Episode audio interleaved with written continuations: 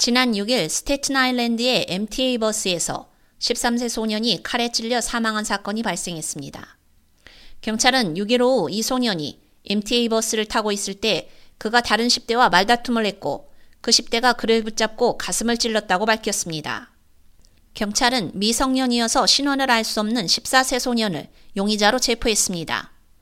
목격자들에 따르면 소년이 칼에 찔리기 직전에 용의자와의 사이에 갱단 사인이 교환된 것으로 알려졌습니다.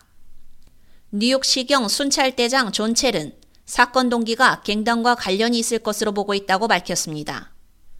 14세 용의자는 살인, 과실치사 및 무기 소지 혐의로 기소되었습니다.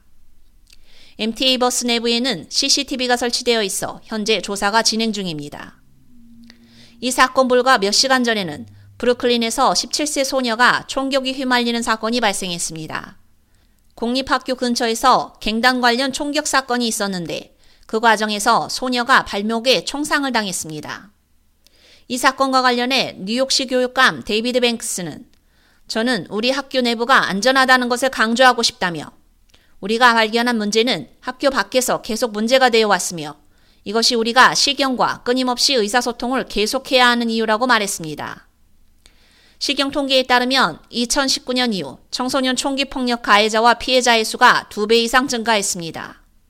지난해에는 총기 난사 혐의로 18세 미만 124명이 체포되었고 18세 미만 총상 피해자는 153명이었습니다.